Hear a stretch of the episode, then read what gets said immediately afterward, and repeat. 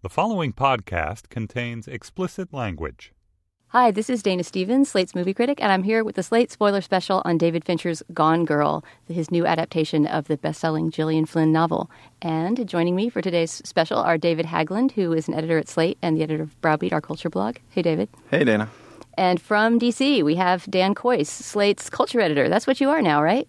That's what I am now. Hey, Yeah. how are you? How are you? Good.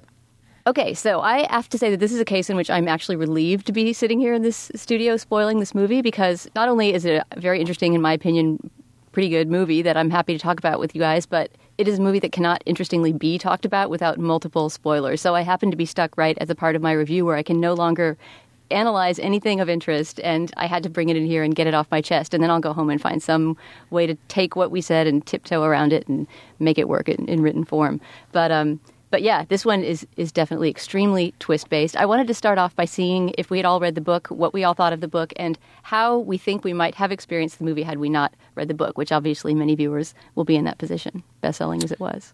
I have read the book. Um, we actually did an audiobook club podcast about it uh, in the in its peak summer of ubiquity two summers ago. Um, I really loved the book a lot and read it. Uh, I mean, it just devoured it uh, uh, while simultaneously feeling as though it was having a creeping toxic effect on my life, worldview, and marriage. So I was pretty glad to get out of it at the end.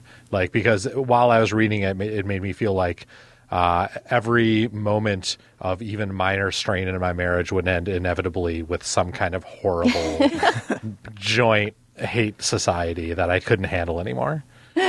You're reminding me how dark the book actually is. I mean, the movie is in a way because it's actually literally visually dark and it provides I don't know the the, the, the sleek surfaces that the book doesn't. I think of it as sort of a darker twist. But you're right, the book already really goes there in terms of its misanthropy and general bitterness The about book is human nature. the book is fucking grim. It is really grim. David, how about you? Have you read it? Well, so I've I've only read half the book uh, because I was reading it uh, with my girlfriend aloud, and then one night, uh, you know, we would read it before bed, and then she decided she couldn't wait any longer, and she stayed up all night and read the rest of it.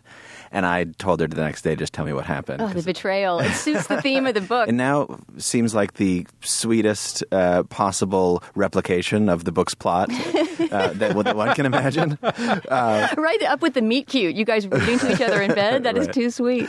But it Maybe actually I'll just crack your head open and see what plot comes out.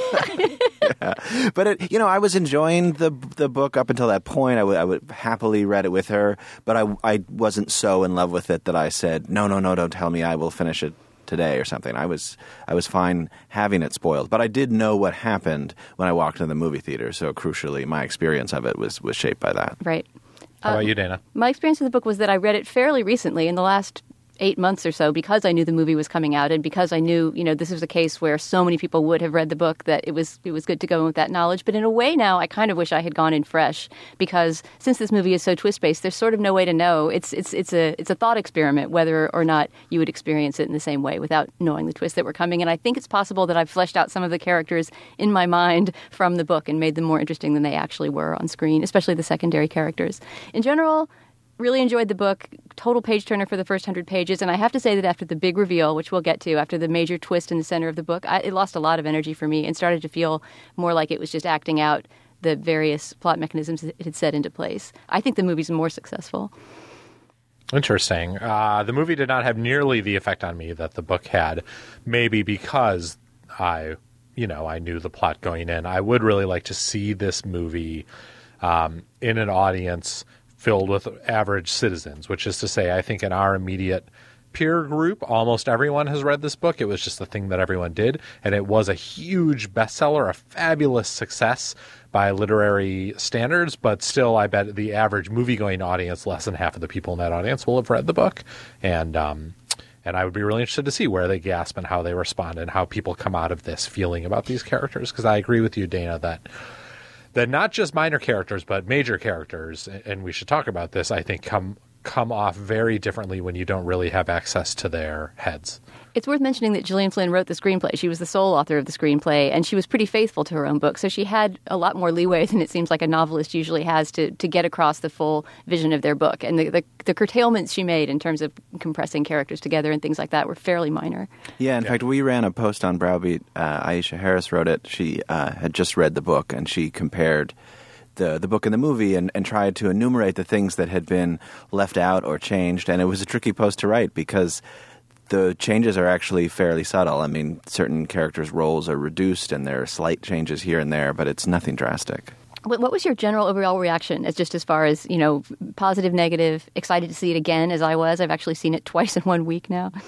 So I had a, a fairly specific reaction right when it ended, which was that I hated it at that at, at that moment. And then, as I started talking about it with uh, with you and Aisha and Forrest, who were all at the screening, and then with uh, with my girlfriend when I got home and thinking about it, I. I it's It stays with you, it right? stays with well it stays with me and also i just i enjoyed it it was it, i actually i mean i enjoyed the experience of watching the movie i would happily see it again i think fincher is interesting although i don't really love any of his movies except for maybe one uh, but i you know i would happily recommend the movie but there are parts of it that really bothered me which i'm sure we'll get into Wait, what's the Fincher movie that you love? Just before I forget to ask. do you want to guess oh.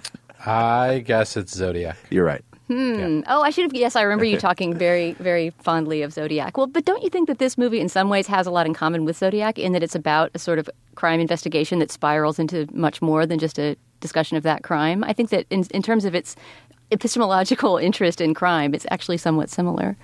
But I think it ultimately tries to be a movie about a relationship, and even maybe a little bit about relationships in general, and specifically marriage. And and there is where I think it succeeds less.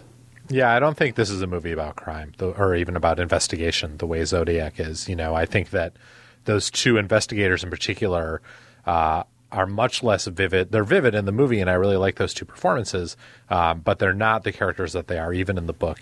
And even in the book, the course of that investigation and even the way that the various plots reveal themselves to you are not nearly as important, are not nearly the heart of the story the way that corrupt relationship is and the book's very blistering view of relationships in general are. But I still think that it's a puzzle-like structure. I mean, it's true that the crime in question is more like a marriage, right? I mean, it's not it's not necessarily the literal abduction or apparent abduction of Amy Dunne, but but I just mean that the way that the, there's sort of a central unknowability that the story swirls around really put me in mind of, of Zodiac and what's kind of seductive about it. I can I Yeah, guess you can see the that I like this a lot more than you guys did. yeah, but I mean in the end the mystery is not what's unknowable about this movie. The mystery is extremely knowable. No, it's fact, the marriage that's not of it. knowable, right? It's Right. the it's the man and Right. the wife that, that aren't knowable. Okay, Right. we, this is we're off in the realms of abstraction here. This is great, but we have not gotten into plot detail one about the movie. So, um, who wants to take it away first? I'm on it. Ben Affleck plays Nick Dunne, a uh, a magazine writer who's been laid off from his job in New York and moved out to Missouri with his beautiful, possibly unknowable wife Amy. Um, when the movie opens, uh, Amy, uh, we see one last glimpse of Nick and Amy in their lovely, enormous, uh, monstrous, horrible Missouri home, and then he leaves for the day. And when he comes back, she is gone. And so the first half of the movie chronicles simultaneously the first few steps of the investigation into Amy's disappearance and the way that Nick misplays many of those steps and makes himself a the subject of investigation both by the police uh, and the object of suspicion to the public and also if the movie is done right to us. Um, while also telling the story through Amy's diary entries of how she and Nick met, met excuse me, of how she and Nick met, of how their relationship developed, how they became the cute couple that everyone loves, and how that relationship then curdled, thanks mostly to economic problems, um, and led to them not getting along well at all, and Amy, in fact, fearing uh, for her life.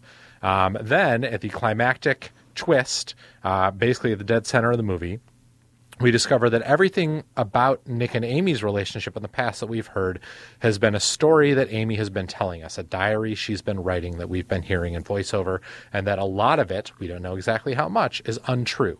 And that Amy has not been abducted, has not been killed by Nick, no matter what we might think. She has, in fact, left um, setting up an extremely elaborate frame job, which is meant to get Nick caught up in its web as retaliation for him cheating on her with a student.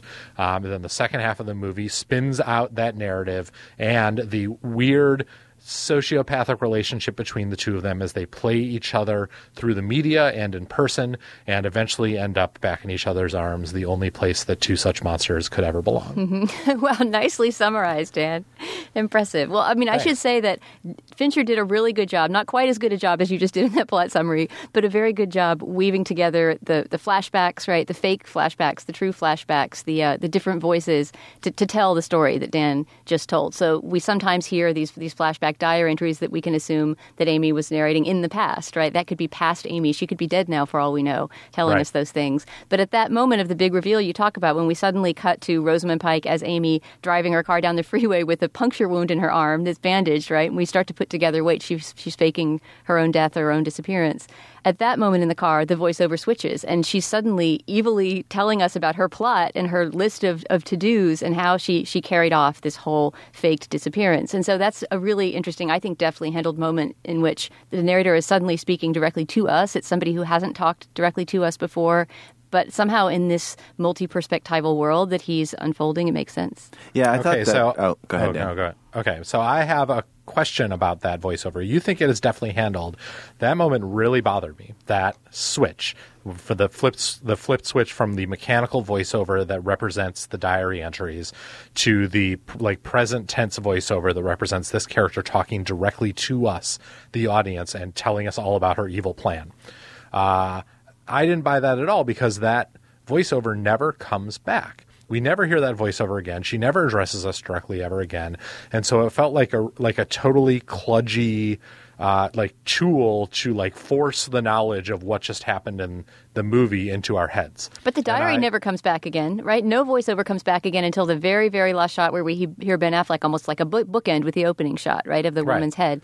So No, no voiceover comes back at So all. it But I marks just a shift in the movie. I mean, that seems that seems like a deliberate choice. It wasn't just a sloppy thing thrown in to patch up a hole. But don't you think that that scene would have been even weirder and and crazier and more bizarre if we just saw it. And maybe through flashbacks we are led to understand uh, what happened but we don't actually have Amy sitting there telling us in Amy voice what how evil she is. Like that just drove me insane that like it, it just bothered me structurally from a screenwriting perspective. I, I recognize that it's meant to symbolize a shift, but the shift is already there. There's a temporal shift as we go back in time to the day of the disappearance.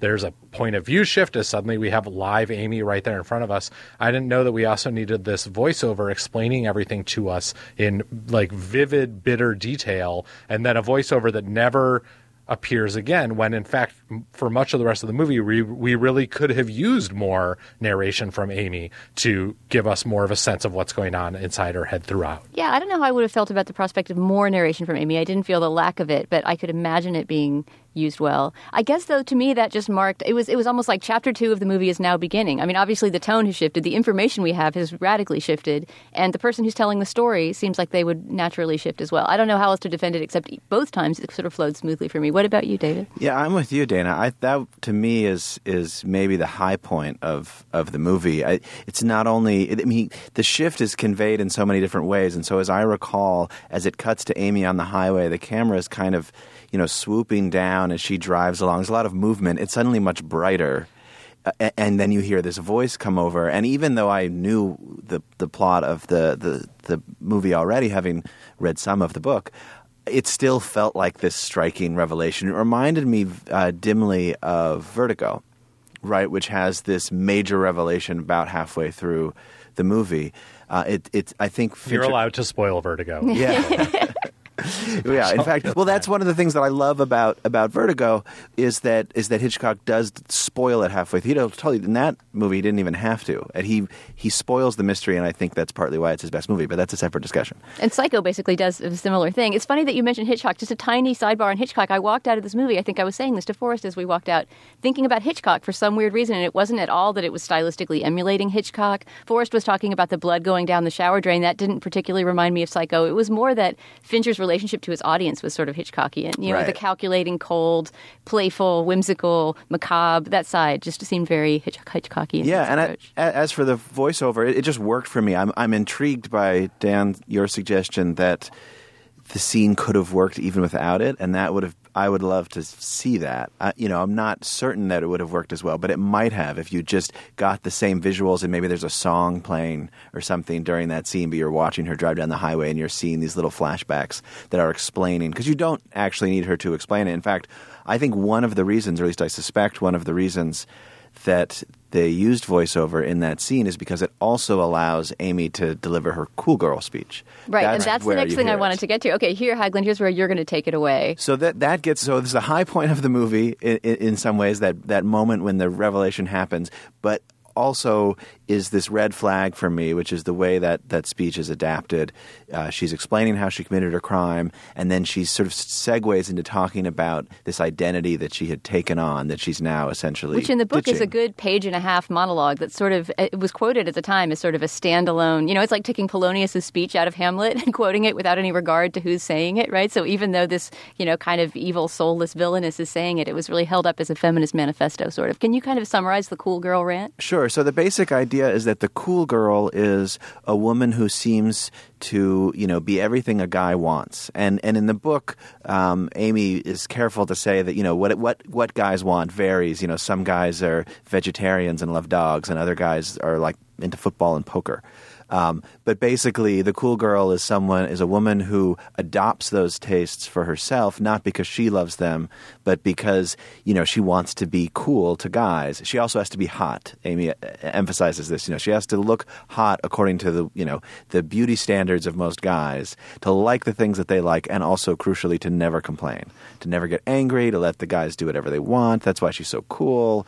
And and Amy says this is just a, a total put on and a lot of you know enough women go along with it that guys think that this kind of person really exists and that's the kind of person she pretended to be she says for nick but now she's not going to be that person anymore uh, and what frustrated me about the way it was adapted in the movie is that, you know, to my mind, the speech is really about the ways that women act around men and for men. That, that that's really the heart of the idea.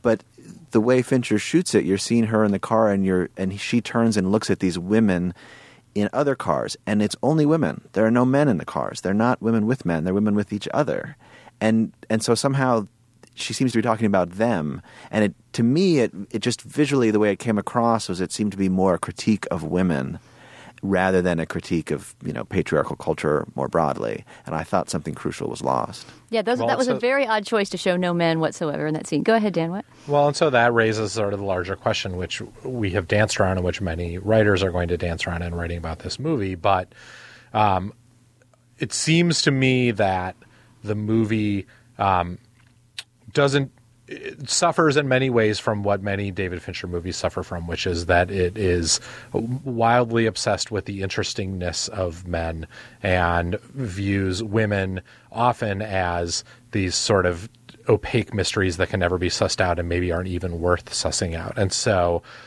in some ways, this movie plays into into those artistic impulses in the worst way, right? The main female character is, it turns out, easy to write off as just a crazy psycho bitch from hell. Um, and it's not like there are that many other female characters in this movie to to give a lot of depth to that, and even Totally disagree. The sister and the female detective are good characters. Okay, go the on. female so the female detective is a is an interesting character but she is not like a real character she says funny things and serves useful points in the plot the sister is mo uh what mo mo is her name no Go- No, he, go. he calls for her Margot. go. Margot, Sure, for Margot. go. He calls her Go. She, I think, is a great counterexample.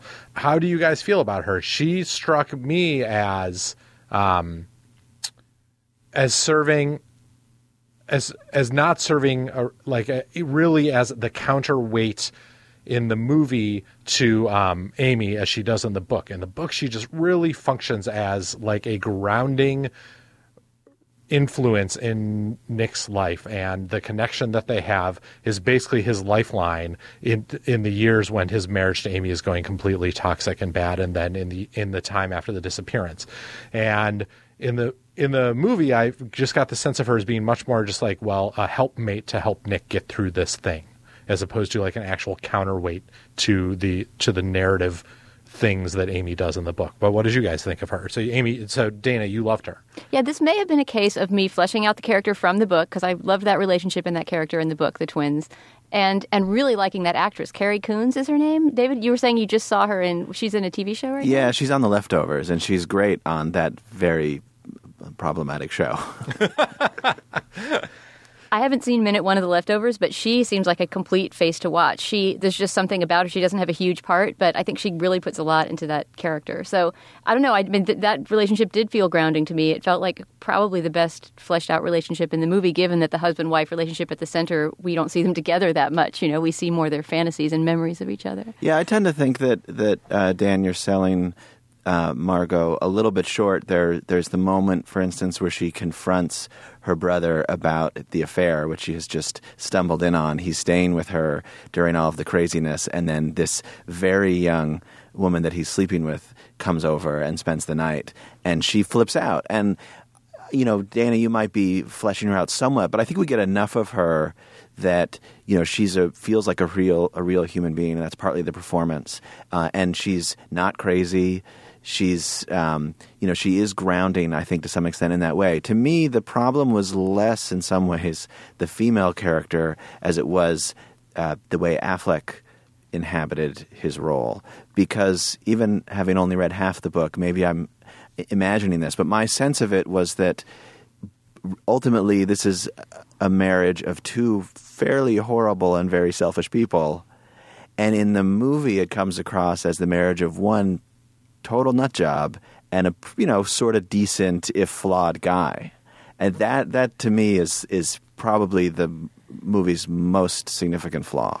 I am not sure how decent he's meant to be. I mean, I would completely agree that her villainy is more over the top, and she obviously is, you know, the one who could more be imagined as a as a Marvel supervillain or something than he could. But you know, the first and last line of the movies involve his fantasy of cracking her skull open, right? Um, and the climactic reunion involves him whispering "you fucking bitch" into her ear as she faints into his arms. One of my favorite moments of the movie. That's just when it becomes almost like a you know a war of the sexes kind of domestic comedy, and it's just hilarious.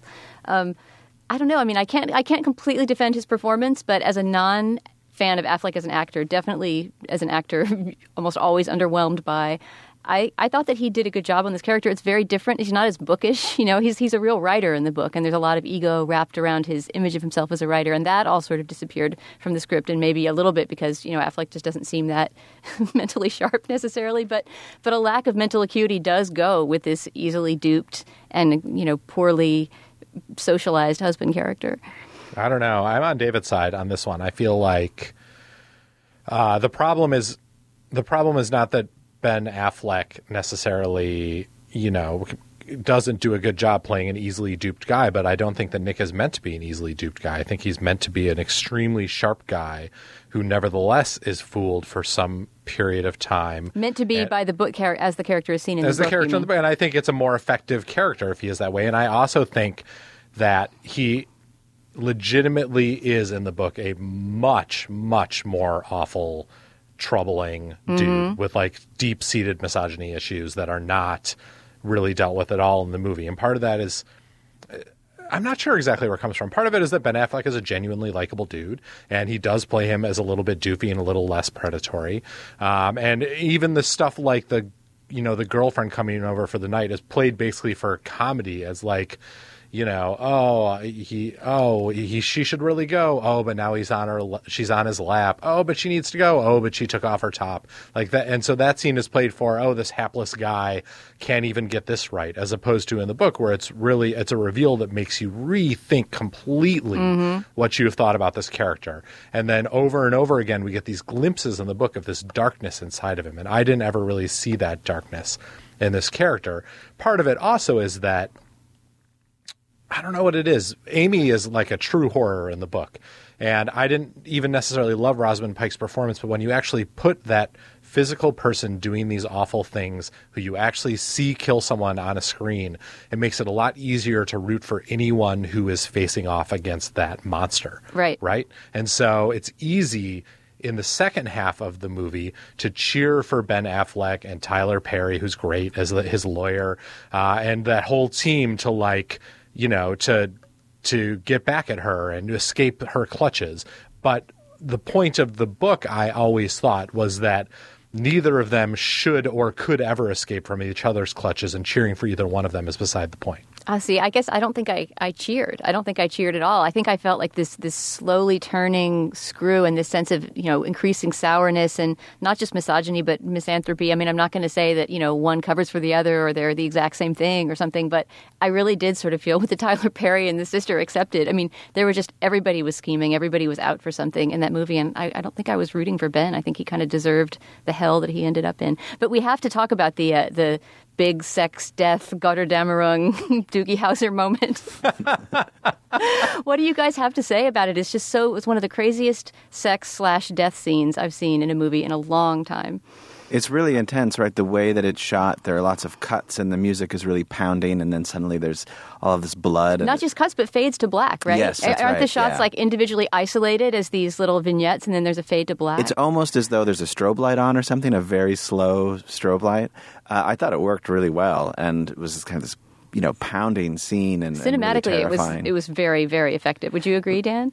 I was in the bathroom. Oh That was the worst part. It was like so. That's gosh, the that worst scene. spoiler in this entire spoiler special. So it was so it was like so it got near that scene and I really had to go, I really had to pee and I was like, well, I want to I want to be around when she gets back, right? And but I Badly but I, like I can't wait. So I was urine like, breaks. right. So I was like, whatever. She's gonna kill Doogie Howser. I don't care. And then I came back and I was watching. I was at the screening with and uh, there's a wife. film of sweat over everyone in the entire Well, and I theater. like, and I whispered to my wife. I was like, "So did she, so she killed Doogie Howser, right?" And she goes, "Jesus Christ, Dan." Well, then you also didn't get to see the way that the blood squirted somehow magically so that it only goes up to her neck and then her face is perfectly clean. perfectly coiffed. Yes, I love that. that- That's actually that is one of the moments where I felt like, are we in some kind of dream zone? The single most unlikely thing in this movie, besides becoming a millionaire from writing a children's book, is the moment when she leaves the hospital and is covered in fresh blood up to her Still neck, Still covered in blood. with a perfectly coiffed bob like right above it.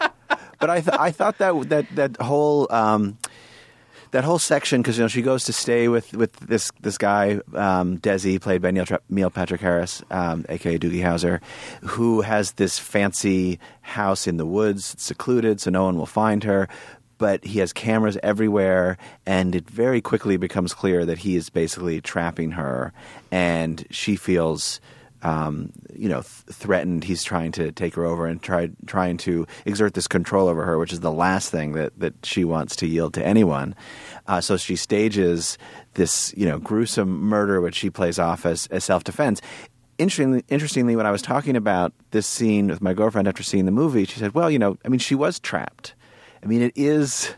you know, on some level, kind of self defense or an escape or something. So her reading was that, you know, as awful as Amy is, you know, I said, well, she's a murderer. And and, and uh, my girlfriend said, "Well, murder. I don't know." You see, that sweet person who read you the story is not who you Yeah. thought she was. yeah. So I, I mean, I to my mind, this is, this plays into exactly what you were saying, Dan, about the way when you see somebody do it, right? Suddenly, it's like she becomes this horrible monster, And it's really a butchery. It's just a Yeah. pure butchery. And she also, I think, crucially, while she's there, in order to set up this, um, you know, her her her tale that she's going to tell the police about what happened, she uh, makes it look uh, like she's been raped.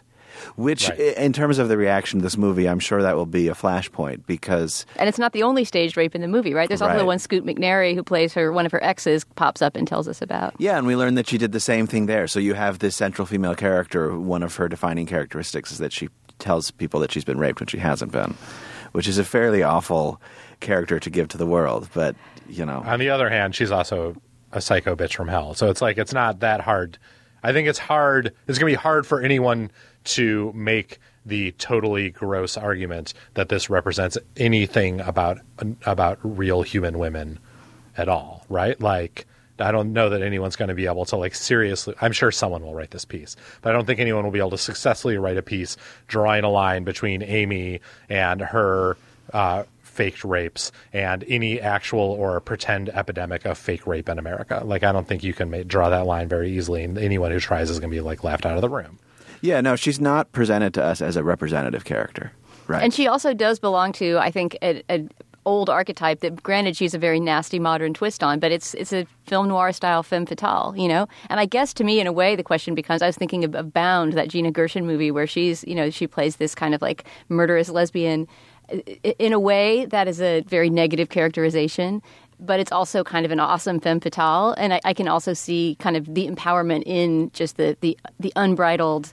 Um, just craziness of that character. I don't know. I mean, I, I, feel like I'm betraying my sex by saying that this is maybe the second time that I'm taking a reactionary vis-a-vis feminism position talking to you, Dan, after our misandry conversation. I know. Well, it's interesting though. I do think that part of the part of the queasy appeal of this story, book and movie, is the way that it does get you at certain times on the side of repugnant characters, and then it twists the knife and curdles those characters even more until you feel gross about anything nice you might have felt about them. You feel a little bit bad for Ben Affleck when when you know MSNBC turns on him and the fake Nancy Grace in this movie, who is hilarious, um, you know, makes an makes an object of derision of him nationwide. But then later, he just really is a jerk and then you're like oh god why did i ever feel sorry for this jerk? And i can totally see that part of the appeal of this story for women at first is the way that you can sort of feel like well sure she's crazy but who hasn't thought of doing something like this?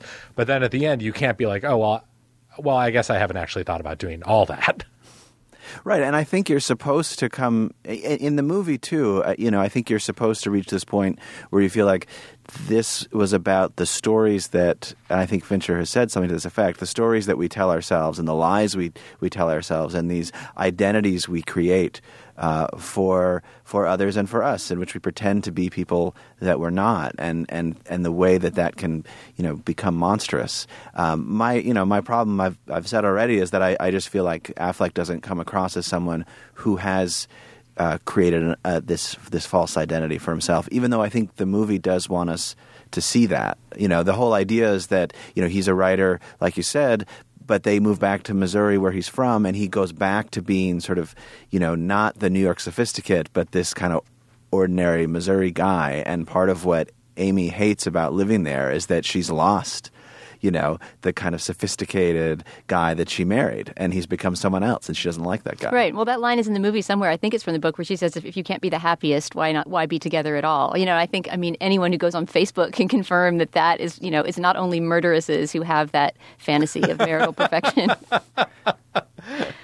All right, this has been fascinating, but we're we're almost out of time. Do you guys have anything else you want to talk about from the movie? I just want to know from David, as someone who who did hate it walking out of that movie to start out and who has thought about it and written about it a lot since then. Do you feel like this is a movie you're going to see again and and why? What do you think you are going to get out of it the second time through that you didn't get out of it the first? So I think I probably will see it again, partly because I think this is going to be a pretty big movie, and I suspect that some of my friends will want to go see it. Uh, but I will happily join them because I'm I'm curious whether that reaction that visceral reaction was rooted in, in what Fincher had actually done, or, or if it said more about you know my own um, state of mind or something. You know, in particular, you know, the whole Affleck character. I do think that the movie is trying to convey his own uh, serious, serious flaws. There's a moment at the very end where he pushes Amy into a wall, basically slams her head against the wall. Reenacting the, the, the fake story that she made up about him earlier, right? Yeah, she lied right. that he pushed her, and then we see him actually grow into that character. You might even compare it to the moment in The Wolf of Wall Street when um, Leonardo DiCaprio's protagonist punches his wife in the stomach. I mean, you're supposed to realize this is a horrible guy. And I think the movie's trying to tell us that. Uh, for whatever reason, it, it, that moment felt very jarring to me and was one of the reasons I was so bothered by it. I wonder if a different actor, I didn't crave a different actor in particular. I felt like he met the needs of that role and, and, and kind of fit into it perfectly. But I wonder if a different actor could have conveyed more menace and more complexity in that, that push. I have two words Ed Norton.